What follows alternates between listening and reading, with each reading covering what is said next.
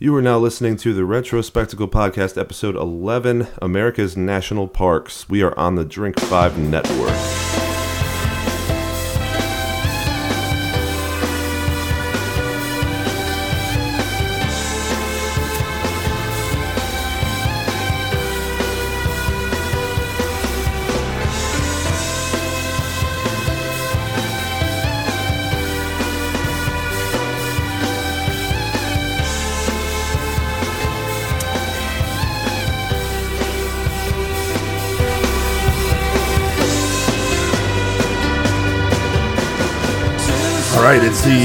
Retrospectical Podcast on the Drink 5 Network. I am Jason, joined as always by my buddy Dave. Happy Tuesday. All right, it is Tuesday for sure. So uh, it's Tuesday night. Naturally, we're going to be found drinking beers here in the studio. Uh, what are we drinking tonight here, Dave? As it came upon me to buy beers this evening, I selected an Imperial India Pale Ale called Hopsurd. And I don't know exactly how to pronounce this brewery. I've had a couple of their beers before, but generally, you know, they're kind of more expensive ones, so I, I don't usually pull them off the shelf. They're like 12 or 13 bucks for bombers. Um, this one is a West Coast style double IPA made with a large wheat component and no caramel mar- malts. And yes, I'm just reading it off the back of the beer bottle. so. it says it's a hophead's dream come true. I do like it a lot. I want to give it a couple minutes to see uh, exactly what I think. Uh, and the name is um, Unani, maybe, but it's U N E A N N E E. Yeah, a lot of these in there. Yeah, and we have some other ones that we'll bring it up when we open them. But uh, what's your opinion? Have you have you uh, dove into that yet? Yeah, I enjoy it. I am a big fan, of course, of the IPAs, especially when they're doubled up like that. Uh, so, Or dived? Is it dived? Is it, dived. I, I don't know. It's one of those circumstances where the word that you say doesn't make a lot of sense the longer you think about having said it. I see. That happens with many words often. Yeah. so, um, so we always have sort of a, a topic in, in mind and go over it and, and have a discussion about it. So, what is this evening? Uh, what's in store for everybody? Uh, well, tonight I was, you know, kind of inspired by the Ken Burns documentary about the national parks. Um, I've What- always, what's it called? Is it national parks? yes, it's called um, America's Greatest uh, Treasure, I believe. Okay. Uh, I always think Ken Burns like is just gonna have uh, America's Best Idea. That's a, what it is. a documentary about like furniture, and it's just called like furniture. the the greatest Amish furniture ever. Yeah, like he just likes to go into epic, like slow, long looks into all these cool big topics. So And look at a photograph and then zoom in slowly and pan to the right and slightly up. known as the Ken Burns effect. Exactly. I use it all the time in video editing. It's very effective. Yeah. Uh, so you know, I've always really enjoyed the ideas of national parks. Uh, so when I was a little kid, I grew up, you know, here around Chicago, and we didn't have anything like the pictures of national parks that I would see. Stuff like the Grand Canyon and stuff like Yosemite and Yellowstone. I had no idea what that stuff was actually like. So Yeah, we always- have what forest preserves and, Yeah. and things like that, but they're not as grandiose. And Chicago has a good tradition of kind of uh, preserving natural spaces for people. Um, one of the provisions about building in Chicago is that you cannot develop immediately along the lakefront because most of that area is reserved for use by the public. So, and that stretches almost the entire length of the lakefront in the city of Chicago. Gotcha. So when I was a kid, I wanted to drive. You know, my goal was to be able to drive to every park uh, that I could, go to visit as many national parks as I can, um, and it'd be really cool to just do it all in one huge road trip that would probably span years. Well, that- think about it now. If, if you uh, form a successful company and retire early, you know maybe you can think about doing that road trip. But yeah, the national park road tour. Is that still a goal of yours? You should uh, you should pursue it. I think I would absolutely like to do that, and I'm definitely gonna Not know, not the giant road trip, but going to all of them. right make a, make my way to as many of them as I can at least. I don't want to uh, discourage you from going on this giant road trip. By the way, it sounds pretty exciting. Well, maybe someday, yes, I can take a five year road trip and do that, drive around the entire country. wow. So I have managed to get to a few of them. Uh, so I've visited Grand Canyon National Park, uh, Grand Teton National Park in Wyoming, which is just south of Yellowstone. We didn't get to go to Yellowstone, unfortunately. Um, I saw Mount Rainier in Washington, which is incredible. You can see the mountain all the way from the city of Seattle. Um, so I don't know. One of the uh, one of the subreddits I subscribe to. Uh, several of them are is the uh, safe for work porn network that they put up on Reddit, and it's all like really cool pictures of cities and like uh, computers or uh, natural landscapes. Yeah, food porn. Right, uh, food porn, stuff like that. Wood porn. So Mount Rainier shows up in them all the time, in both the natural and the city ones, because it's just got such a great li- relief behind the city of uh, Seattle as featured in the in the TV series The 4400 and Frasier and Frasier. we can't forget and any Frasier. other TV series that takes place in Seattle. Toss salad and scrambled eggs. Um, I've also been to Yosemite, which is one of the most famous ones in California, east of San Francisco. And I've also been down to the Everglades in Florida, which is uh, much different than the other ones, which are like out in the mountain west. So, have you ever been to any national parks, Dave? Yeah, you know, when we were talking about earlier, I, I didn't think I had, but I've actually been to uh, the Grand Canyon and I've been to the Everglades in Florida. But uh, as far as the Grand Canyon, I didn't go to like the uh, United States government side. I went to the side that was owned by the Native American reservation. Right, like the North Rim. And uh, that side was really interesting because um, it didn't have rails. so there were parents that had like little kids just kind of like inching over the rail, looking down. Like I, I would be worried about that child if I was them. But there were a lot of people that were just right there, and it's kind of cool to to not have any guardrails. It was kind of interesting. Um, Right. but I didn't go to the other side. Um, so I don't know exactly what that's like. And I do remember going to the Everglades when I was in Florida with my family, but that was quite a while ago. But I remember I saw alligators and, you know, all kinds of cool stuff out there. Yeah, lots of birds, lots of uh, wildlife in those parks.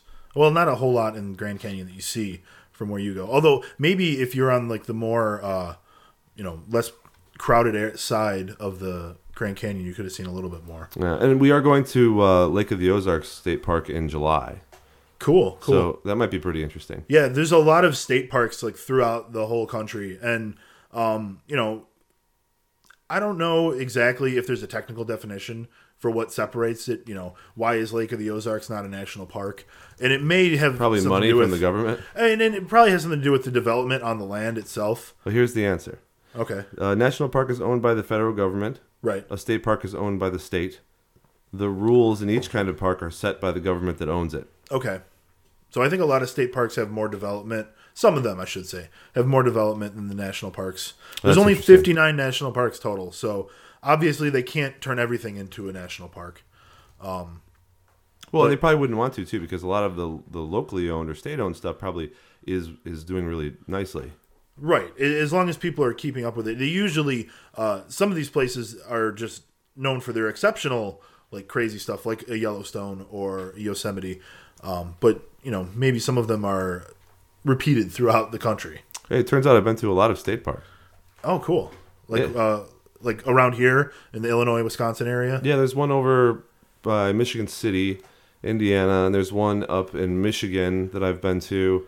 Uh, I think it's Northwest Michigan, um, over by the sand dunes, and Oh, cool. um, and a couple others. I'm sure. You know, it's funny because when you go traveling and you're younger, a lot of times you don't come out with all of those all of those memories right away. You have to kind of search search around. the Right. You have to little bit. process later on and realize maybe just how epic the trip really was. Well, yeah, like I was I was hanging out with my dad the other day, and uh, he just recently turned sixty one, so uh, you can tell how old I am. You know, I we I guess went on a bunch of family vacations that I don't really remember. Probably between the ages of when I was like four and ten, say. Okay. I don't really have specific recollections of those except for like Disney World because it's definitely ingrained in a young, young person's head. Disney World will definitely remain there. I think um, I have to ask him what I did when I was younger. I think I was at least 13 or so when we finally I think the Grand Canyon was the first one I went to. And man, that just like lived up to all the hype. We did go to the national park side of it, the South Rim. Uh, we didn't go down into the valley or anything because we had our whole family and Well, I did do that. I yeah, took- that's really cool. I took a helicopter ride down to the bottom, and then we there's like a river down there, Yeah. and we uh, went in a boat down the river. So that was I it must when I think back on it, it must have been an expensive trip for my dad. that but- does sound like a really cool trip, though. it was really cool. The only problem was we were in Vegas uh, for like a week for a family reunion kind of thing, and and so we took one day and went over and saw like the dam and um, uh, what's that dam that's down there? That's Hoover Dam. The. Hoover Dam, Yeah. and uh, the Grand Canyon.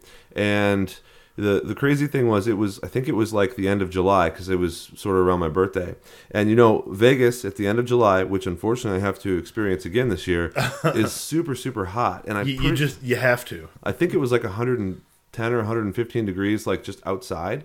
But down at the bottom of the Grand Canyon, it's like 10 degrees hotter than the top. So it was like 120 or 125, and they were just handing out water bottles. Like people were passing out. It was. Oh, I bet. That's what I remember. but it It was, was, kind of an ordeal. it was um it wasn't beautiful as much as it was uh very like uh like epic and impactful Right. It's like almost a humbling experience to just stand there. I, I would love to go to the bottom of it because uh, that's one of the things that they comment on in the documentary that, you know, you go to, the, you're at the top and that's how you arrive there and you're looking out over the canyon and it's so vast and it's not at all what some people would have thought, especially if they had no pictures of it. Um, but then when you get to the bottom of it, it's just a completely different experience. Well, I agree. I, it was a really cool experience for me and uh, and the people that went with us. It was just a small family trip, um, and I don't know. I mean, I guess uh, I'll, I'll learn a little bit more tonight because I don't know as much as you do about the subject, but that's okay. I'm assuming a lot of the people listening perhaps don't uh, as well. So, so I don't know. I mean, what what is your opinion on uh, on these national parks? Obviously, they're they're protecting a lot of stuff, and it's under federal government regulation. Yes, yes. The National Park Service kind of administers uh, the parks themselves, and they're in charge of you know taking care of everything and what goes on in the parks uh, in terms of like is there going to be hunting, what kind of wildlife management is there, stuff like that. Um, but it started way back uh, when Lincoln granted the lands containing like the Yosemite Valley, and this was really just the valley floor almost, uh, and a Mariposa Grove of big trees right near the valley. Uh, to the state of California all the way back in 1864. And that was the very first time that land had been set aside specifically for just public use, and it was given by the U.S. government to the state for them to manage it. And they were they weren't allowed to develop on it. It was only going to be, uh, you know, for the people.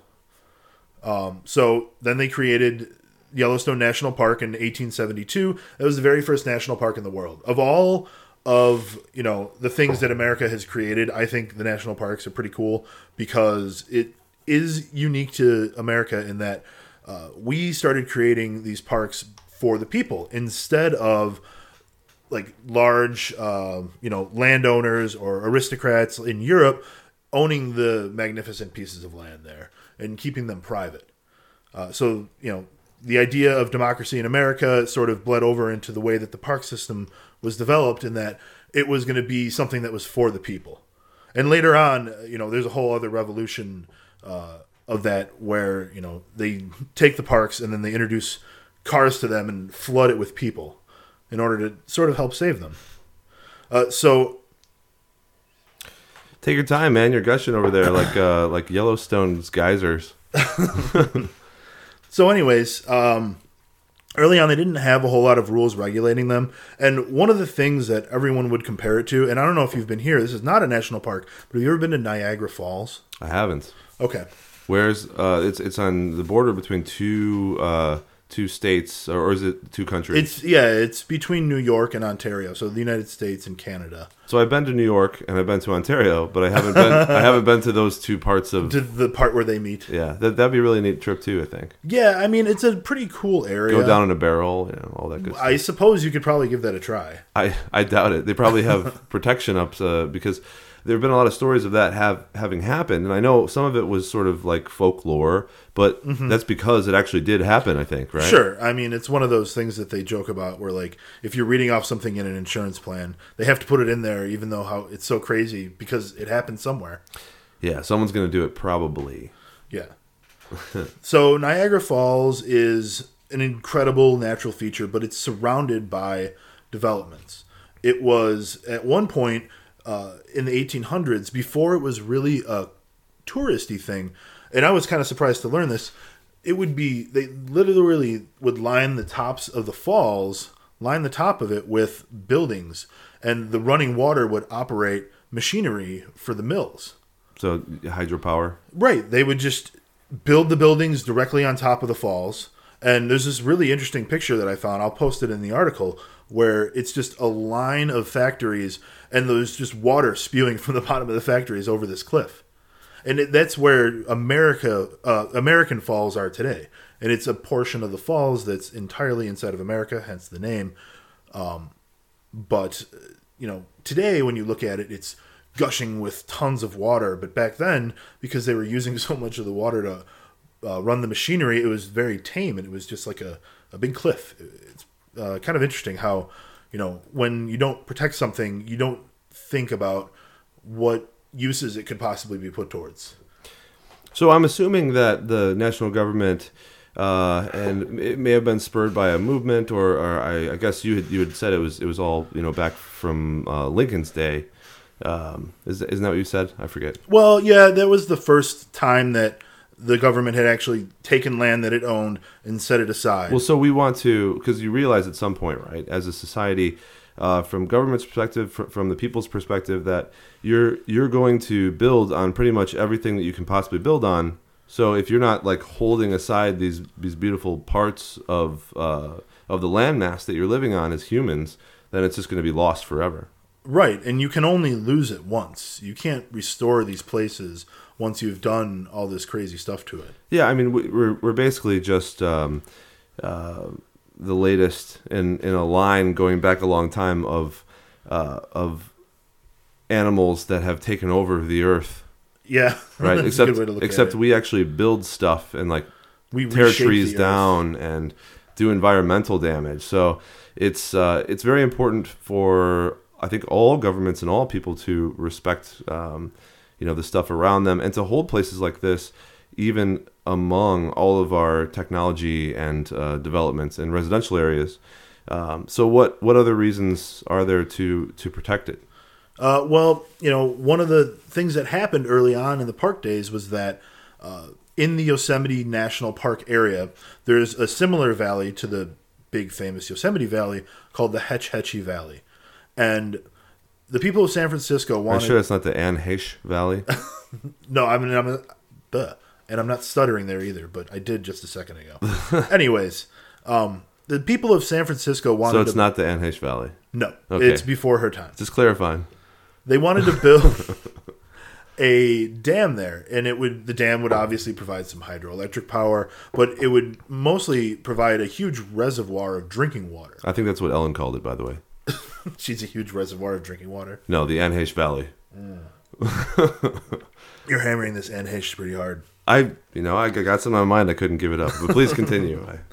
um, but anyways, what I was getting at is kind of that in the early days before the parks were properly protected by like the National Park Service, there was still this sort of development that completely changed the land. So, uh, despite a long, drawn out battle, they wound up building this huge dam in the valley and it provided yes provided drinking water for san francisco but it destroyed this huge natural valley forever. You know now it's under 500 feet of water. It, it, even if we were to dismantle the dam and drain the water it would take hundreds of years to restore it to once it, what it once was. Okay. Um, so you know i really like the idea that uh, you know there's national forest which is generally used uh, in a preservation method and a meth and a sort of way to uh, you know responsibly use the land to use the fruits of the land you know some mining some uh, forestry. Uh, what they can do with the national parks is say absolutely no development. And it's imperative that the american people sort of take those parks and use them as tourist destinations which don't impact the land which preserve it and it still is a way to support the land let's just meditate for a moment uh, on the on the whole no development thing, which is difficult for probably a lot of uh, people in this day and age to understand. Yeah, that's a good point. All right, meditation. That means that means more beer, less talk. mm. Um. What is this? So this is uh, hop, hop, absurd, hopsurd. Mm. it's, it's good. Got right? a lot of sentiment in the bottom. Yes, there's a there's a lot of uh, yeast that has traveled um, a long way to be here today. Let me see where it's from. Actually, uh, it looks like oh yeah, uh, West Coast, but I don't know where. Like West Coast Brewery. Well, see, it actually comes from from a Chicago brewery. That's the the U N E A N N E E brewery is from Chicago, but this is a West Coast style double IPA. So this is a local Chicago brewery, and I didn't I didn't catch that when I bought it actually. Yeah. Although Their I guess- entire website is in black and white, as you would expect Yeah, from the label. it's like uh like some kind of weird French documentary. It is very French and very serious. I'm smoking a cigarette. Uh, so we we have this organization that was created to protect the parks and control them. Right. And, you know, things were happening in all these places that were uh, destroying them, right? So, Mesa Verde, have you heard of Mesa Verde? No, Okay, so it was uh, Indian cliff dwelling from down in the desert southwest. Indian Right, like a Native American. Native American cliff dwelling. All right. Okay. And people would go there and There's like an alert, like take stuff. the politically incorrect button just went off. It was like, well, if I think back to when I was in second grade, how exactly were we taught? I'm not sure. mm, I'm not sure about that. So yeah, people would just go in there. They would steal everything that they could find and sell it to museums and stuff like that. Uh, in Yellowstone, people would carve their name into the rock. Have you ever gone hiking somewhere and seen people carve their name? It, it happens everywhere. It's kind of ridiculous. Have you ever played Cowboys and Native Americans? You don't think so? Uh, It wasn't called that back in my day. Is it ridiculous for someone to carve their name in a rock? Of course. Why is. is that ridiculous? I mean, at a place where people go to, you know, a place where people go to observe the natural beauty of the area. Like Wrigley Field? Is that why people go there? That's a man-made I thought they go there to get drunk. It's a man-made state park. There are lots of man-made things now in the national park system. Well, I, why do you intrinsically think that doing that is wrong? Just because it, it curbs the aesthetic value, or because you're damaging the rock? Because the rock probably doesn't care. Well, look, you know me. I hate it when people sign their name on the basket when they get a hole in one in disc golf. Yeah, so uh, I You know, mean, I just- tagging tagging things is kind of the nature of humans to like say that you've been there and then leave a, like, a lasting it. mark. I get it. But but I don't think that someone should be like writing obscenities across like national park mountainsides. right, like you know, I grew up in the Boy Scouts, and they always said, You were like it? raised by Take Boy no- Scouts, "Not raised like by Kevin Costner Boy Scouts in the forest." dances with Boy Scouts. me." That's a completely different movie. Yes, it is, and we, we may get into that in a future topic.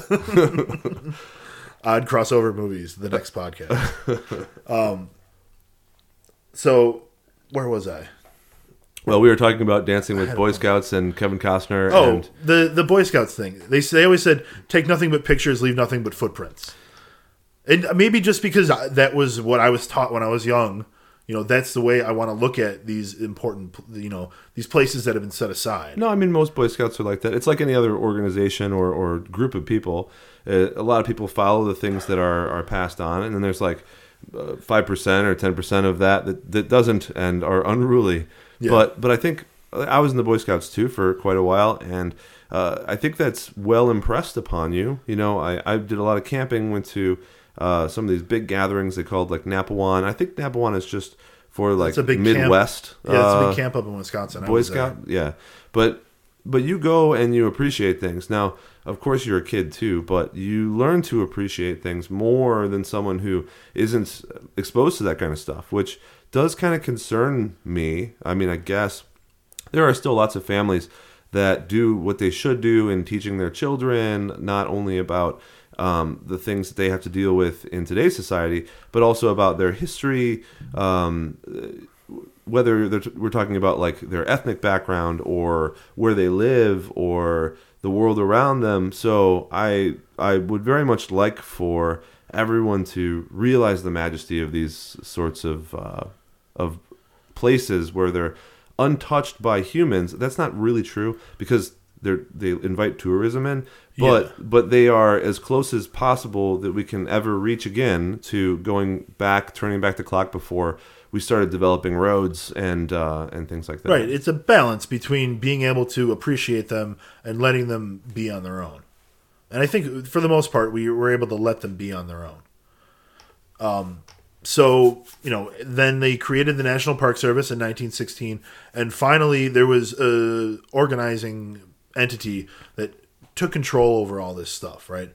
But nobody actually built the parks, so nobody gets credit for building them. But it's a collection of people who get credit uh, for helping, you know, hel- helping create them, so to speak. Uh, so my favorite guy in this whole tale is a guy named John Muir, and John Muir is you know has gone down in American history as a pretty famous guy. There's a school right down the street from where I grew up named after him. Uh, you know, just like there are for generals, and just like there was for Neil Armstrong. You know, uh, come to think of it, I think all of the schools, aside from one that I grew up near, was named after some sort of famous American. Albert like Einstein, Thomas century. Dooley, Campanelli, and Fox. There was uh, Churchill was the only one that Winston wasn't. Churchill. Yeah, but you know what? He's Who a I'm pretty good guy. to, by the way. Awesome. Well, he he was he was a good guy for what he did, but he wasn't a good guy. He was a womanizer, He an was- alcoholic. He was a bad guy as He far was a as guy. that's concerned. I mean, He was a guy like any other guy. he was a guy. A lot of guys are like that. Let's be honest. well, he did good things besides all of the other trappings of uh, of his life. Yeah. So John Muir was known as a good guy, like most of them, I suppose. Uh, so he was the first kind of famous guy who wanted to preserve, help preserve America. Um, he had a big effect on the way that the country viewed natural areas and stuff because he was a writer and he was a very eloquent man. So he was able to, uh, you know, get stuff printed in magazines and uh, other newspapers and stuff like that. And it sort of sold people on the idea that there's these magnificent lands out to the west Because he was so eloquent. well, you know, back when people only had newspapers and magazines to read. Did he have like a very tall hat? Uh, no, he probably did wear. He had like a very small hat, I suppose, A small hat. a smaller hat. he's a he's a simple man, even though he's you know he was brilliant and he made lots of money and uh, he was able to just kind of spend most of his time wandering the West. That's great. Yeah, and it really uh, it helps to have these people in your history to sort of inspire these kind of movements. So he is kind of known as the father of national parks. Um, so you have this guy; he's an immigrant, and he grew up to be a huge champion for America's wild areas. He helped create the national parks, and like I was saying earlier, I think it's one of the best cultural gifts that America's been able to give the world because now there's national parks throughout the world.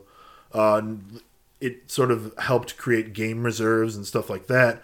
Um, so it's I like to compare it to jazz, not only because it's another thing that Ken Burns has done a documentary on, uh, but because it's something that started out as a uniquely American thing and spread throughout the world.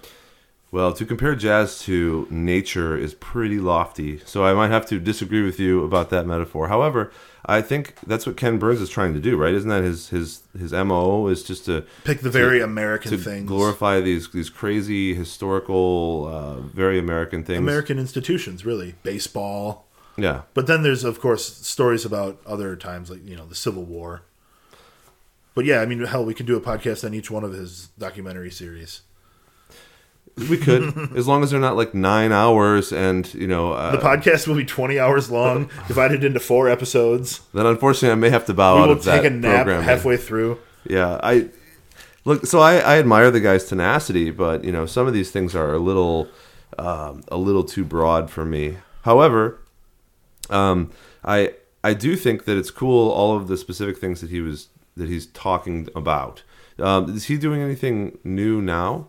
Uh, Ken Burns is currently working on a Jackie Robinson documentary. Back to know about. baseball with the man. Okay. Yeah, well, he even followed up the baseball documentary uh, with an sort of an addendum they called the tenth inning. Wow. Uh, it's too bad. He years should ago. he should be told that baseball is dying sport in America, and, and football is what we should really concentrate on. He doesn't really care. He just okay. So he just finished one Of course, I'm kidding. on uh, the the Roosevelts. baseball's more about the uh, i mean it used to be the national currency of, of the country so Yeah, it used to be huge, and I think it's still popular with people who have good teams in their area.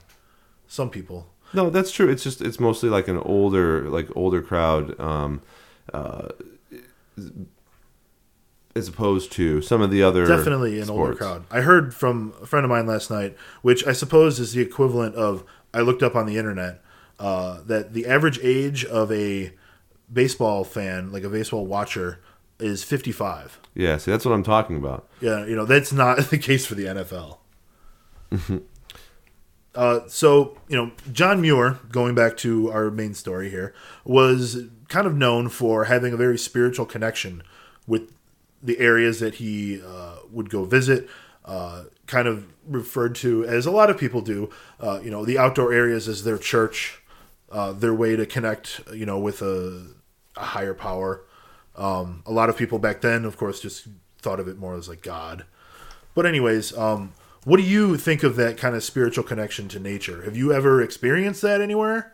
Uh, where you've been, you know, when you go visit the Grand Canyon or when you're in the middle of the Everglades and it's just you and nature, or even if you just go camping?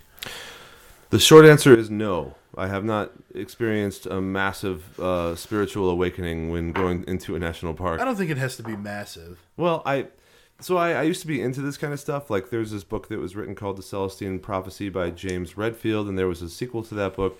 This is all talking about like uh, the the linkage of consciousness between all of things that are alive and organic material in one place. Uh, that is that we as humans, uh, as animals, are really the same as everything else and exist on some plane uh, of existence or consciousness at the same level that they do. And so they talk about being able to, uh, you know, meditate and and see like the aura around things and the trees giving off life force and uh, you know the the sun being taken in by the plants, like literally watching that happen in front of you. Um, I I like this uh, this very dramatic and interesting version of the world. I just don't see that. Yeah, you you you think it'd be interesting if it was true, but you just can't see it being the way of it really is. It is true on some level, but it's not like I can see out and see radio beams and, and other things that are existing in this new world of technology. No, I mean it's I, the same thing, really. Like you, you can you know that things are happening around you, but you don't see them. Yeah, happening. you don't necessarily detect them, I suppose, with all of your senses. Well, us being such high level creatures as compared to a lot of the other things that exist on the earth, for example, um, we are able to trick ourselves often into thinking that we see things that we don't. Um, oh, sure. But I think when you walk into a place, uh, you are generally like that. You, you kind of do get overwhelmed with, uh, you know, a feeling that you're a small thing in this whole ebb and flow of creation, which is what the whole purpose is of having those there. Yeah, you can look at something and know that it's, you know, so many thousands of years old. Where we live, nothing around us is you know more than a hundred years old. Even a lot of the trees here might approach a hundred years, but there's nothing that old around here. So it's a way for a Midwest kid, I suppose, to be humbled. In my opinion, that's and that's sort of you know when I have gone to the Grand Canyon, despite you know there being huge crowds, despite there being uh, cigarette butts all over the ground, I felt like it was a really cool uh, you know place to be able to go and visit, and it really was you know it's as big as advertised. It's as badass as advertised, and you can't uh, help but just stand there and stare at it. And I suppose whenever in life you have a situation where you just stand there and look over what's going on and don't really have words for it, uh, it's pretty special. So um, I want to warn you real quick as you're pouring that beer Head? that there's massive head on it, so be careful. Okay. Uh, so what we are drinking right now is the off-color blue, off-color brewing Apex Predator. Slow down, man. Pretend you're a valley. Ah, a nice peaceful valley. Exactly. Uh, so it is a third trophic level farmhouse ale. What the hell does that mean? I mean, it wasn't bad. Third trophic level. Well, see, I probably started pouring in, in a poor way. It was too excited. Yeah, I was ready to drink this beer. I Uh, like farmhouse ales. well, I can find out for you. So, uh, it's called what? a third trophic level farmhouse ale. 6.5% alcohol. I like this brewery because they list like what malts they use, what hops they use, what their secret techni- techniques are. Prey selection is one of them. Well, Very smart. uh, trophic levels are They are like levels in the food chain. Okay. So what this means. so apex predator is the third level. Yeah, predators are at level three. Ah. Not, not Apex is the name of the uh, of the beer, right? Apex Predator. Apex predator. because apex means the, The top, top. of an of an angle or something like that. I don't know. It's been a long time since geometry. Well, yeah, the the photo on the label is a lion who is being X-rayed, and you can see a little mouse uh, drinking something in his belly. Yeah, apex means the top or the peak or the summit in Latin. So it's the summit of the food chain, the predator at the food chain. So this is like the the the best of the best of the farmhouse ale is what they're I guess referring to. Um, okay, So do you know what makes a farmhouse ale? uh, not specifically, no. Well, I uh, I am not an expert either, to be honest with you. okay, I thought you were about to tell me. That's what. That's the pause. Okay. Um. Well, I I do know that I enjoy them. I you know aside from an IPA, I like a farmhouse ale or a barley wine. Um. Those are probably my next favorite styles of beer. Uh, yeah. So it, it's probably kind of yeasty, Yes, I get that. like definitely. a how do you pronounce it? Like a saison. Okay, I can see that. Um, and so I don't know exactly where the farmhouse name comes in, but that would be an interesting one to discuss. I mean, I uh, I know eventually we'll be doing a Retrospectical on beer because that's just inevitable. I would hope so. We should have a beer for every style we discuss, which is inevitable. and uh, and then our discussion will get more and more heated and less and less decipherable, which is inevitable. Inevitable, Yeah. naturally. uh, so, my favorite president, Teddy Roosevelt, was a huge champion of preserving wild areas. He loved to go out in Your nature. favorite president, Tate- He Teddy is my favorite president. I have a favorite president. Okay, That's just not relevant. I'm an Ameri- I'm an American nerd. I like all kinds of history about America. Congratulations, Teddy. Having me as a fan, I don't think it's that big of an accomplishment. I like lots of things. Have you ever looked up the bad things that Teddy Roosevelt did? Sure. I mean, you know, he was, uh, you know, This isn't a show about Teddy Roosevelt. I, I just wanted no, to know. but like, Everybody has their pros and cons. of course, uh, it, it's interesting to look at, you know, the things that you definitely wouldn't agree with. You know, he was a kind of a warmonger, and he was a bit of a, uh, sort of more of a slaughterer than a hunter, I guess you would say. He loved to just kill everything. He wanted to try and kill one of everything, probably. Yes, he was a big fan of uh, A huge fan of hunting. of, of guns and killing and hunting. Yeah. Right, right, and not everyone, especially in the preservationist area, uh, would agree with him on that. Especially John Muir, um, but they actually famously met once uh, in a cam- on a camping trip, and they sort of escaped the presidential entourage and hung out in the high country for a couple days, and they would just talk all the time. And one of the uh, people who attended to them when he was when they were there was saying that uh, you know they were having such a great time, uh, and the only problem was that they both wanted to talk. They both didn't want to stop talking, and they would just talk over each other um, because they were both so passionate about what they were seeing, and they wanted the same goals, even though they sort of went about it uh, in different ways. So at the time, Roosevelt was president, so he signed into law this uh, the Antiquities Act, which gave him authority by presidential proclamation, which is essentially the stroke of a pen. Uh, you know, he could create national monuments from land already owned by the government, just public lands. Uh, set them aside for their natural features, their scientific features, all that good stuff. And all he had to do was sort of have any old excuse to put this stuff away. So right away, he saved uh, Devil's Tower in Wyoming, which is this awesome 800 foot just jut of rock sticking out of the surrounding area. Um, goes almost like straight vertical. Uh, he protected Chaco Canyon in New Mexico, which was another place that had lots of cliff dwellings and ancient artifacts that people were just kind of raiding. And this way, there was actually repercussions for taking that stuff now.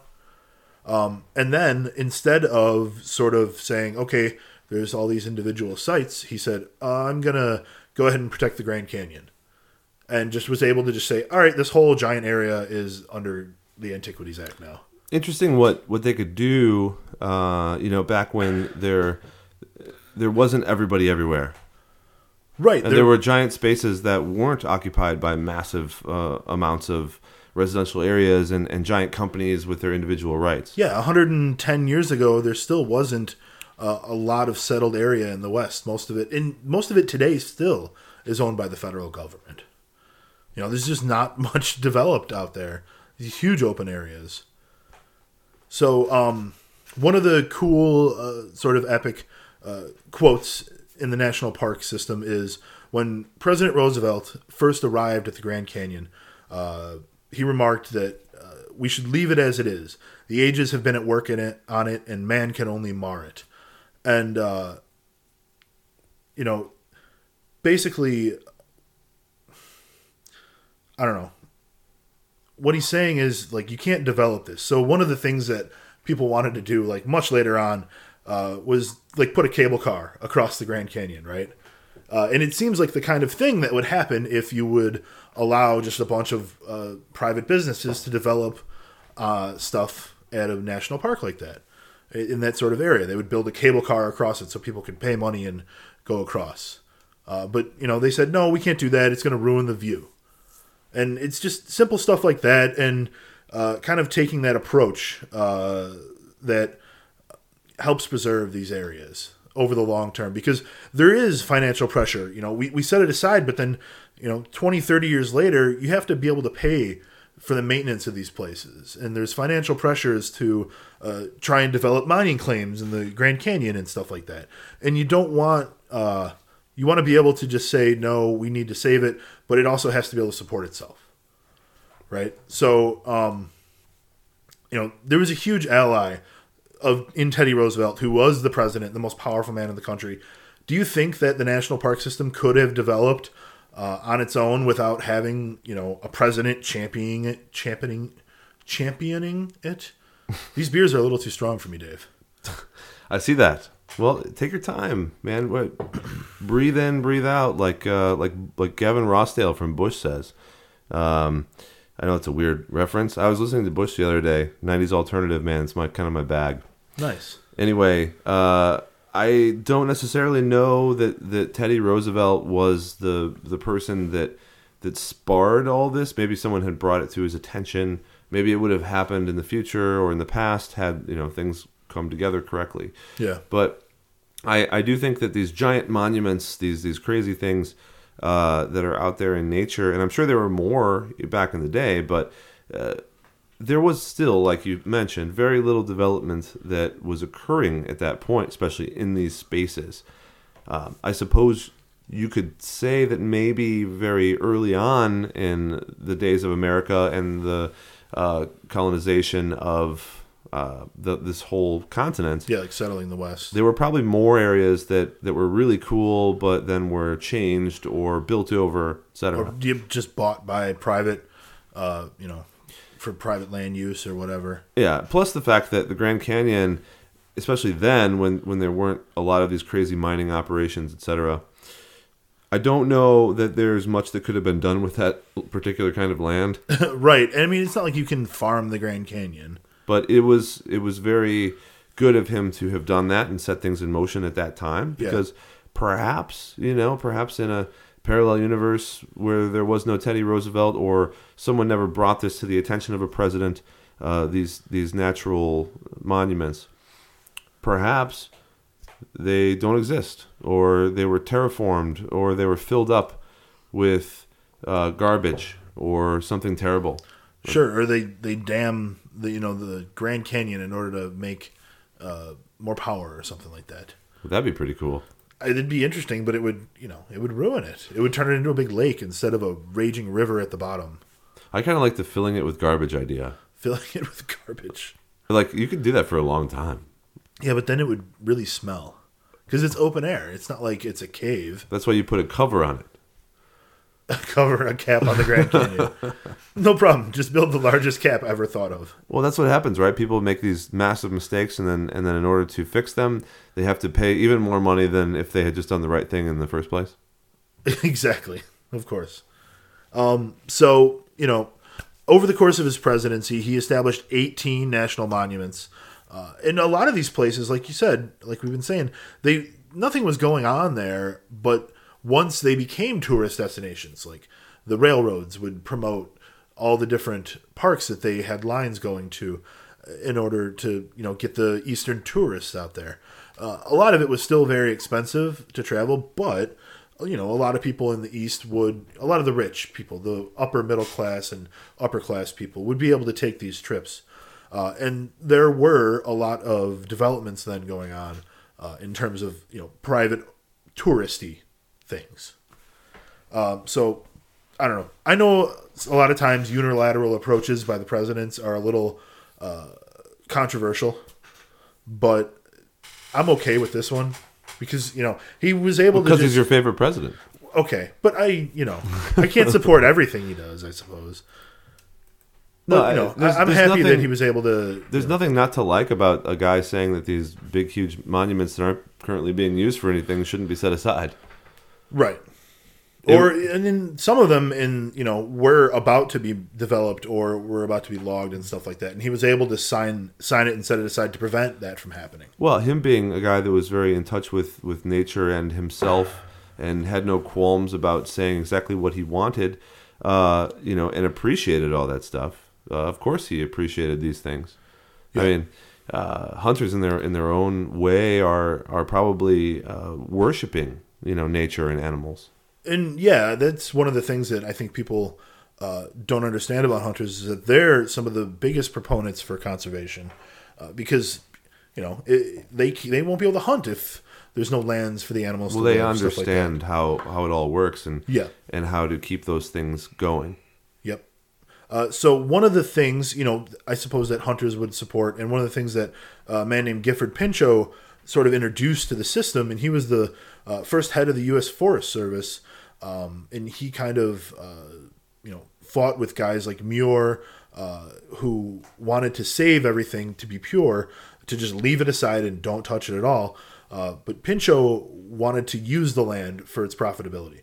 He wanted to take all these forest areas and log them in a very uh, responsible way, where you know you would be able to uh, keep f- lots of forested land, but still you know log and support a logging industry. So, you know, one of the things that he introduced to the system as a whole was that you could use it both as preservation and for industry. And, you know, that sort of irked some of the people who only wanted to preserve things. So, you know, do you think that it's a good idea to sort of be able to mix those two things, mix the use for profitability and use for conservation? I don't know how to answer that question. I I don't know enough about the subject to be completely honest. Okay, I, think- suppose what I'm saying I is think that it's always good to have profit in things because that that keeps things going. Yeah, I mean, you can only have so many national parks that are generating all their profit from tourism. You know, it, it does cost money to visit the parks. They are there for the public and they're not restrictive in who they admit, but Well, there's not unlimited. you have to be able to pay, you know, 15 bucks to get in. Everything costs money, Right. And if we want, you know, as people that live in the United States to have these things kept up, then then we have to pay the money to have them kept up because ultimately it's us that, that pays for them. Um, but we generally want the things, uh, you know, in the government, if possible, like like NASA and other other companies, sort of organizations within the government, to do their own thing, to create things, to have R and D, to have profitability, so that they can not just be completely reliant on our money. Well, you know, one of the things that the national parks are able to do is at least generate some support to help maintain their stuff. Um, but sort of similar to NASA, you're able to preserve all these areas and they're set aside so that you can study them. And then you don't know what sort of impact it's going to have down the road. You know, people can learn all kinds of cool things about geology because these areas have been set aside and they've been left more or less pristine. You know, it's similar to NASA where they research something and then it's put to use in the commercial world 10 years later in a way that nobody thought would be relevant. So I, I just I, I like that they were able to incorporate, and I suppose it was inevitable that uh, Inevitable. exactly that they would have this land use of both strict preservation and uh, a, a responsible managed use. Like So, there so it's a trick question. I guess so. You know, it, it is best to have both. You didn't get me on that one. You're right. You're right. You saw through my ruse. Uh, but yeah, I mean, a lot of these people were just interested in short-term gains. All they wanted to do was cut down the forest as fast as they could and cash out. But what Pinchot was able to do was say, okay, we have to do it slowly. We have to do it in a responsible manner. You can't cut down the entire area at once. You have to leave a lot of it up. Um, but that has created a much long-term, you know, long-term success in the in, in the system. Well, I like this Pincho guy, uh, if not just because his name reminds me of uh, uh, of Pinxo, which is uh, P P I N X O, I believe, uh, which is an even smaller dish than a tapas dish at a tapas restaurant. Is it like the tapas appetizer? It's like a bite. oh wow! Yeah. Instead of like two or three bites, it's a bite. They're called pinchos. Pinchos. So uh, yeah, I mean, this guy's got my support and a little bit of bacon taste in my mouth. Very nice. He's making you salivate. Mm-hmm. Um, so maybe the the last big government figure that was important in creating all the parks, and who was maybe the best figure uh, to create the park system uh, as we know it today was Stephen Mather. So he was the first director of the park system, and he wanted to expose the parks to as many people as possible. He wanted to bring the public into the parks and show them that there are all these magnificent areas right here inside your country. Yeah, And he knew that if he got the public interested in the parks, if he got them fired up about it, that they would help save the parks, that they would help, uh, you know, keep it, preserve more areas, uh, support the areas that they have already preserved. So it was it was kind of his life's work, right? he's like, "There's not gold in them there hills. There's nothing. There's no reason. No reason to go there. Only tourist dollars for real. um, so he expanded the number of parks. He Did they have they have overpriced tourist food at locations like that even back then? Oh, dude, that was like the original. Yeah. Like that's what people used to do in mining towns and stuff. You'd go there. Like here's your two you have to dollar hot dog. You'd be like two dollars. My God. Before they were able to evict this guy from the Grand Canyon, he um, put a on the like main trail going from the rim down to the bottom. He put a toll gate up, and he charged people to go down it. And then halfway down, he charged people to use the only bathrooms. So he, was charged the them- original troll. Yes, he charged them exorbitant prices for water when it was like hot. You know how damn hot it was.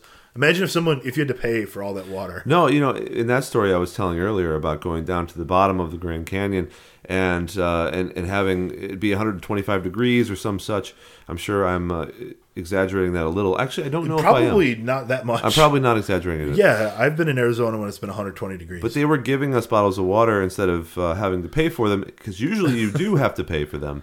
But this time the the park just didn't want you know a lot of like passed out people on their hands, Right. Because it'd be hard to get them back into the helicopter That's a lot more expensive than a bottle of water. for sure. Um, so I guess you're right. I mean, I didn't even realize that because I hadn't read up on this gentleman before our show.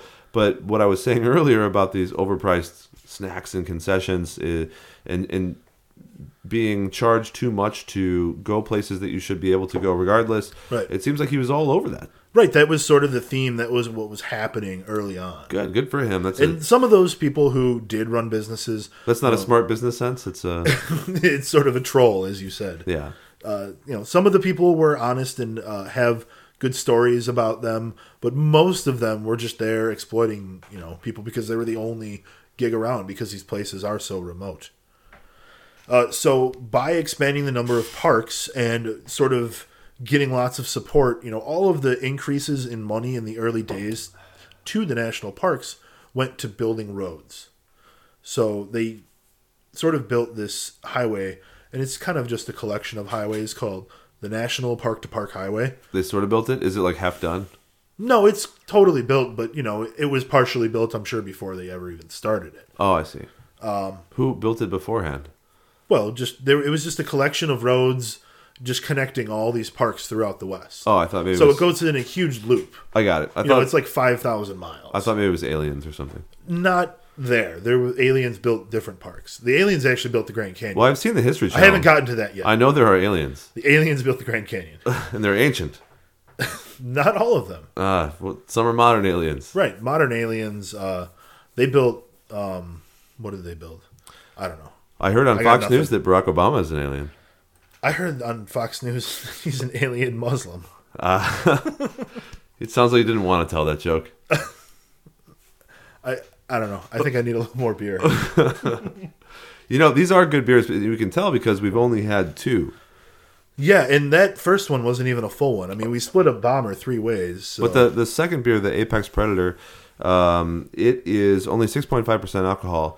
So it must just be you know the fact that we're doing the show from uh, ten thousand feet above sea level. right. In in true spirit of the national parks. We're actually we are in- at very high altitude. We're we're in a plane above the national park right now, about to drop down. I'm going to attempt to. We're gonna parachute onto Denali. It's gonna be awesome.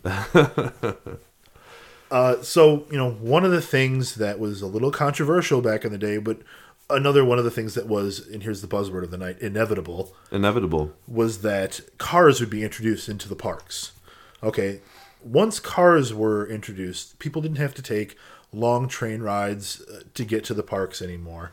So in 1920, the total visitors passed 1 million for the very first time. And just 5 years later, they doubled it to 2 million. So now you're starting to finally get this flood of people just the general public, just everybody. It's no longer sort of not reserved specifically for the rich people on the East Coast, but really it was only accessible by them. Uh, but now it's accessible by everyone who owns a car, which is Inevitable. becoming more and more prevalent throughout the United States. Uh, so the parks grew fast. It was there was a lot of congestion, uh, which has traditionally been a problem. You know, in uh, Yellowstone in July and August, in the really busy months, there's gigantic traffic jams everywhere. It's kind of an issue at the Grand Canyon, like I was saying earlier. Like when I was there, it was I think 95 or 96, and I'm sure that based on the changes in attitudes uh, towards smoking over the last 20 years, uh, there aren't cigarette butts all over the place anymore. But back then, people still there was still tons of smokers and there was cigarette butts everywhere. People would throw out their garbage, but I guess they didn't consider cigarette butts garbage. So, anyways, you know that's one of the problems with all the congestion.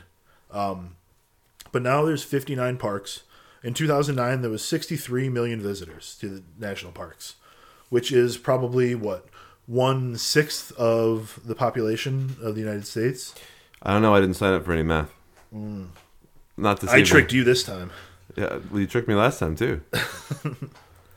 Uh, so one of the kind of interesting things about Stephen Mather that I uh, think sort of developed the attitude that he had towards the parks and towards uh, his enthusiasm for sharing them with people was that he suffered from bipolar disorder, which would literally like cripple him. Like he would sit in a chair and he wouldn't be able to talk or anything. Uh, and one of the ways he was able to treat it when he wasn't stuffed into an asylum was that he would go out west and he would spend time in solitude in these parks and it would sort of you know return him back to normal uh, and i think what he wanted to do was share the therapeutic values of the parks with these people I like that story. It sounds kind of like a fairy tale, though. it's true i mean they they even hit it because he was head of the national park service uh, for like 12 years and he had several attacks during that time and his number two in command horace albright who was another great champion of the parks uh, would help keep it secret you know he would run things when mather was having a breakdown which could last like 18 months but yeah, I mean, this guy had either uh, crazy energy and he was a, a huge promotional man and he was able to fire up people and get them to visit the parks, or he was suffering from crippling depression and trying to kill himself. You know, that, that's sort of the crazy backstory to a lot of people in America. Not Well- that they all have that backstory, but that a lot of people in, you know, important to America's history have crazy backstories. America has nothing to do with that.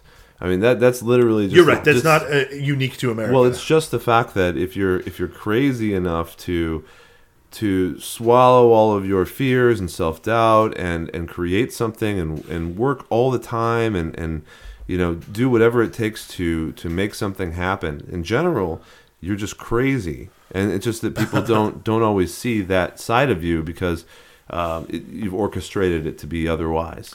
But most of those people that are the most amazing and influential people are also the craziest ones behind the scenes. You know, uh, it, I mean, I won't go into it, but but you know exactly Yeah, what I mean. it's like the psychopath test that we talked about. Even like actors and actresses, like in order to sort of shed their own skin and put on someone else's, uh, put themselves really out there, they have to have these these things inside themselves that are just totally totally whack job, and and we see that all the time, uh, and we're always surprised when it happens. But I would say. You know, the, the greater impact and more interesting a person is, the probably the crazier things he has hiding about himself or herself. yeah, That said, I, I suppose that that, uh, that that sliding scale doesn't always have to go 50-50. and in in his case, really, it had a lot of extremes. You know, the, the highs were extreme, incredibly high. The lows were incredibly low. Right. Um, So you know, the benefits to increasing the visitors in the park, in a long look and a long view of it, it, it was clearly very beneficial because. Uh, it was able to help the parks expand. It was able to increase their popularity. There was support from the common people for the parks, which made the congressmen listen to them. Right, that's the only thing they're going to listen to is when people actually want something. Um, so, do you think that you know we were able to take these serene, pristine places? We did bring a ton of people there. Now we've got cars everywhere. Do you think that that sort of congestion is worth it? Um, you know, when you were at the Grand Canyon, was there a lot of people around, or were you guys kind of in a private tour group? Uh, well, again, this was the Native American portion. Uh, it's some specific reservation or collection of them. Same canyon, just miles and miles away. There were probably like 30 people there. And after we checked out the Grand Canyon on the top side, um, we went inside to this building and had like this big brunch. And then we went down to the bottom. Yeah, Uh, down at the bottom of the Grand Canyon, there were way more people that I didn't know where they had come from because that wasn't the experience I was having on the top. so I'm assuming that more people go to the other side than the one that I went to. Oh yeah, by far. That's where like there's millions of people every year. Well, that would have been a little jarring for me, I guess. I suppose it was an interesting experience then to go and have somewhat of a peaceful time, not be. Yeah, a little more private experience in the same sort of area. Well, was still parents and their children, and not protecting them or doing what they should be doing for their kids, which is pretty much the same I guess I get anywhere. Right. I thought this is America. this is America. They can they know what's best, damn it. uh, so, you know, I I've experienced both. I've experienced uh, very kind of quiet areas. Uh, when I went to Mount Rainier, it was really cool. It was in June, and uh, the snow was ten feet deep at the visitor center, which was a mile high, which was insane to see. Like the middle of June, it was hot out. We all got sunburned that day, uh, but it was this crazy area where there was still ten feet of snow. Um, so there wasn't very big crowds there, able to take hikes and really not see anybody around. Nice. But you know, I've also been to the Grand Canyon where there's people everywhere, and I've been to Yosemite when uh, you know in the height of the tourist season when there's you know traffic jams getting in and out of the park, stuff like that. So it's it's a toss up, but I think overall it's definitely worth it uh, to have uh, the greater access to the parks. Now there are a few parks like um, Arches of the North, uh, uh, way north in Alaska, which doesn't actually have any facilities there. Almost everything else will have some sort of visitor center or a place where you can camp or a lodge, a cabin, or a hotel uh, on or near the site where you can you know stay and enjoy and go on hikes and stuff like that. But it's actually one of the few areas that's set aside with no development whatsoever. Uh, so I think it's you know I think that people need to experience the parks uh, just because you know in my personal experience there is this sort of uh, you know communing with nature that you all need to do that everybody needs to understand that they are living on this planet and that uh, there are great magnificent areas of this planet that you can go to uh, that just overwhelm you with their beauty and with what's going on, or with the wildlife, or just the view of a rushing river. Uh, you know, there's all these cool places, and you just you just got to go there. You got to experience it for yourself. You can't just see it on TV. It doesn't live up to the real experience. Uh, so you know, get in a car and go for a road trip. Go to a national park. If you don't live in America, go find one near you. You know, there's national parks all over the world. Go find one. Uh, it's a worthwhile vacation, uh, and I think doubly so for people who live in cities that they need to go and visit these kind of places. Right? If you haven't ever gotten a chance to go out, and one of the things that I was saying earlier is that you know we grew up in Chicago. I never got to go and visit these kind of wild or natural areas. The closest I ever came was going to Wisconsin. Or right? some parts was of the most wild area that I would go to. some parts of the, the neighborhood uh, that you know we grew up in seem kind sure, of sure. sure.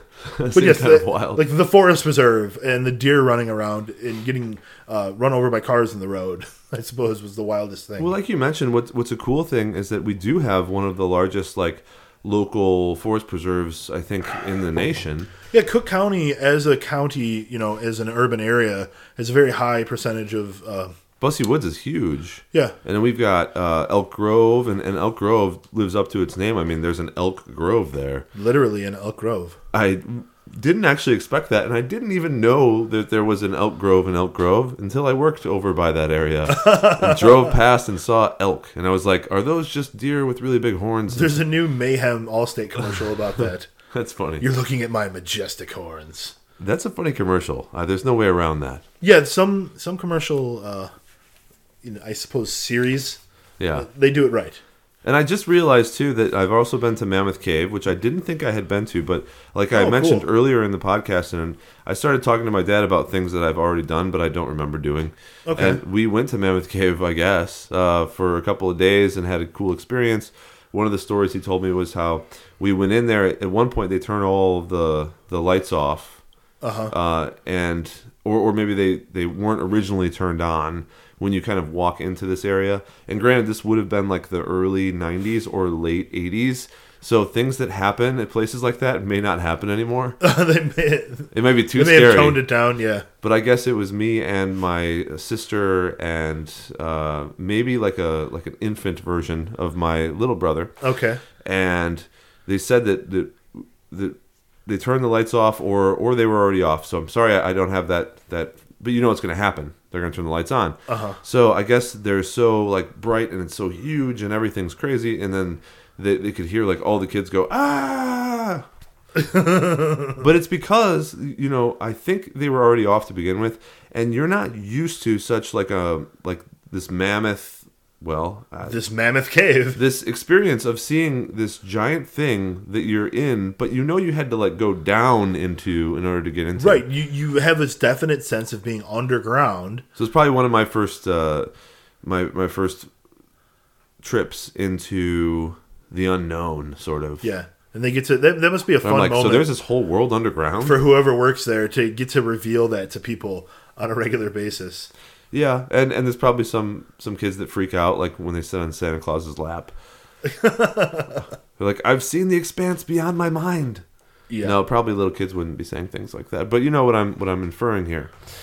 Uh, it's a very exiden- existential experience for small children. so it's kind of interesting to know that I have actually been to a lot of these places, although the majority of them, I suppose, with the exception of um, some state parks that I'm going to be going to, uh, I don't really remember that well. So Right, I should uh, time to make new memories, Dave. I should maybe think about going to some of these national parks as well as all the beer fests and, and other things that I attend. Well, we should go to basis. Rocky Mountain National Park because you're in close proximity to Denver, and there's bound to be a beer, a beer fest in Denver. Denver, they like drinking their beer out there. We go visit the uh, New Belgium uh, Brewery in Fort Collins. Well, I've been to a lot of states and places, but I have not been yet to Colorado, and it's not very far Yeah. away. So yeah, I, I think a trip to Colorado is sort of in our future. I hear that you can get a, um, I hear you can get like a place there, like a house that has enough space to sleep like six, eight, ten people for hardly anything at all. Solid. like on a lake, like you know. But there's just a lot of spaces, like we were talking about, that are still sort of undeveloped, etc. It's the West is so big. Yeah, so you can get these places for now, you know, reasonable rate. We're talking about like one hundred and fifty dollars a night. Right. sleep six a people. proper vacation place. Yeah, that's that's awesome. So you're paying hardly anything. Yeah, I mean that's definitely something to check out. Cool. Uh, so you know, we wouldn't have as many parks as we have if it weren't for um, not not all the land. I should say it was uh, just federal land. We wouldn't have all this stuff if it weren't for ooh phil- philanthropists. Ooh, philanthropists. Ooh, don't spill that shot, philanthropists. we almost had another spilled shot incident here on Drink Five. There was a reach for it. There was a reach for it that They- intercepted. yeah, there was a bad interception. Point So, being, philanthropists. You know. it's- Anyways, John D. Rockefeller. I'm sure you've heard the name Rockefeller before. Uh, he he owns everything. Yeah, and he was a big conservationist. He Owned. had his father's, you know, uh, fortune essentially to work with, and uh, he purchased and donated land for Grand Teton, for Acadia National Park, for the Great Smoky Mountains, for Yosemite, and for Shenandoah National Park. Uh, all these places that needed help uh, in their creation because they were existing on private lands. And so, does he have like secret like bunkers beneath all of them somewhere? I don't think he was that nefarious, but like to buy all the land for Grand Teton, he actually formed a like front company, posing as a cattle rancher, uh, to buy a bunch of the land so that people wouldn't just drive up the price when they found out that he was the one who was buying it. Yeah, they're they're like, um, you know, this is Berkshire Hathaway purchasing this. Exactly. We're gonna multiply that price by ten. It just costs- add a zero at the end of that. It costs a billion dollars now. Exactly. So in order, he could have afforded afforded it too, probably. But you know, he was a smart businessman. He was smart with his money, so he was able to spread it over a, a gigantic area. We'll give him the benefit of the doubt. But yeah, he was one of many philanthropists who were important in creating the national parks, and you know, for that we thank him. And there's philanthropists today that devote large portions of their fortune. Ooh, philanthropist. Ooh, philanthropist like Bill Gates or uh, obviously. Warren Buffett. Yes, it'll be inevitable. uh, so you know, I hope that you want to go visit some national parks. I still need to go visit uh, Yellowstone. I've never been there. You know, it's one of those really cool areas, and I want to go visit it before it explodes, because it will explode and there will be nothing left of it. Well, hopefully that's not when you're there visiting. Well, I mean, think about it. If the whole thing explodes, the whole continent is pretty much fucked. So you might as well be at ground zero to see the proper show. The continent is not fucked if Yellowstone explodes. We, we had a whole Armageddon discussion last night. The continent is quite fucked. Maybe not entirely fucked, but very, very fucked.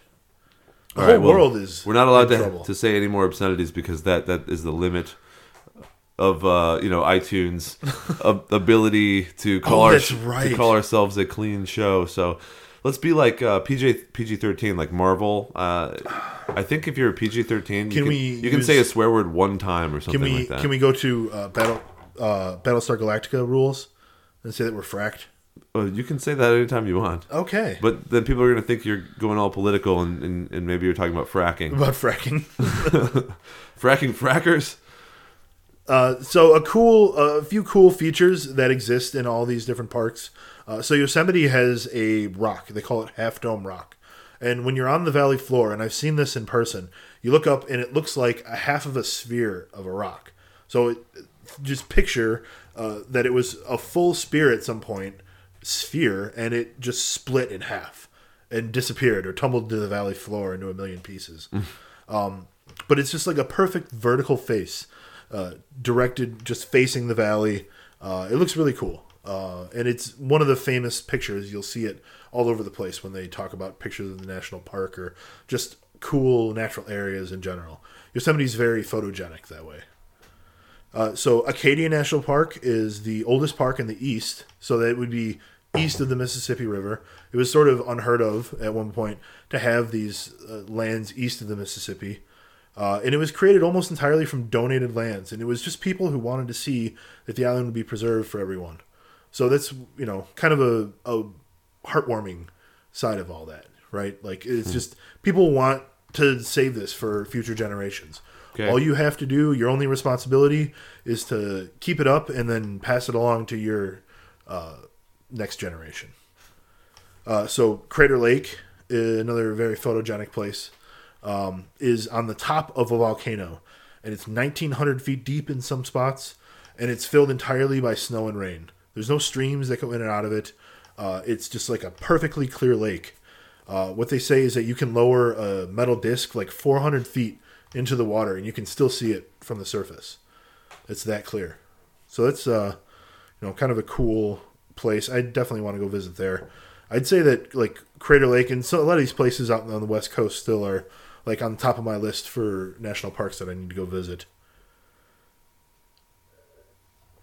Um, we talked about the Grand Canyon a lot, and uh, you know one of the things that I always tell people if they haven't gone and they want to go, I always tell them you know it, it totally lives up to all the hype that people give it. You know, would you agree that it? Were were you old enough to sort of remember it I being was- hyped up before you got there? I was 20. Oh, you were 20 when you went. So you, yeah. So you got it.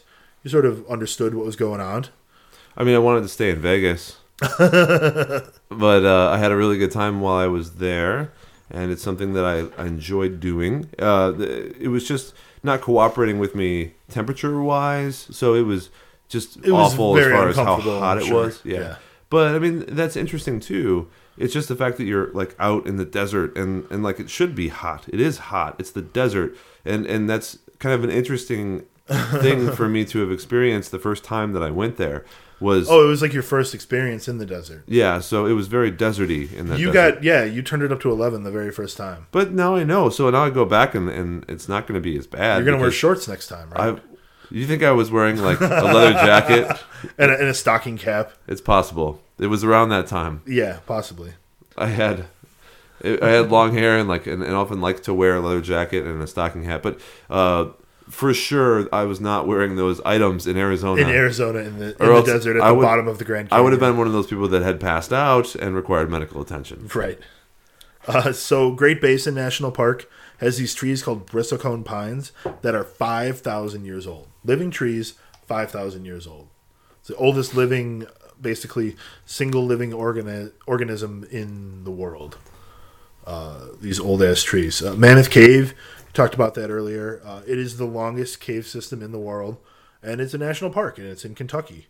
So it's not that far from people who live in the Midwest and stuff like that. It's a cool place to go visit. I'd like to go check that out. I've only been to one cave in my life, uh, a couple caves actually, um, but uh, the one I remember most is the one we camped in as Boy Scouts. I think it was Eagle Cave in uh, Wisconsin. See, I don't know if I was there or not. It's one of those things I'd have to be told. Told that you had went. Though I was so much more interested in like the people and things we were doing than where we were, and and I don't think it's a bad thing to to really be focused on on where you are and what that means and what it is. I just I was never like that when I was younger. I never Sure. really knew where I was geographically or anything like that. Well, you can't blame a kid for not, you know, paying as much attention to that. Right. Um, but very cool. And, you know, we'll be going to a cave here in September to play disc golf, but that cave is a man made cave. Right, it's a mine. So it's not quite the same. However, it would still be the second cave you've been in. Well, I actually had been in a man-made mine, a silica mine down in Carbondale once, which Well, was the second one I had been in. Then three. And there was technically no, while not a cave really, uh, there was a festival down in Carbondale too called Cave Stock. Oh, they, they party all the time in Southern Illinois University in the caves. Right. If you ever want to, you know, go find some illicit drugs That was pretty. It's a pretty fun. or drink time. when you're underage, they just go as far back in the caves as they can. That they think the police won't go that far. The police have better things to do. they don't want to take a walk that far. no, I wouldn't either. Um, the authorities do not want to be go spelunking. Yeah. Uh, and so maybe one of the coolest uh, features of all the national parks now, and this is something that I don't think was well known uh, or properly researched back when we were in high school, is that Yellowstone is a super volcano. This is sort of like new line, lines of thinking, uh, a new way of looking at Yellowstone.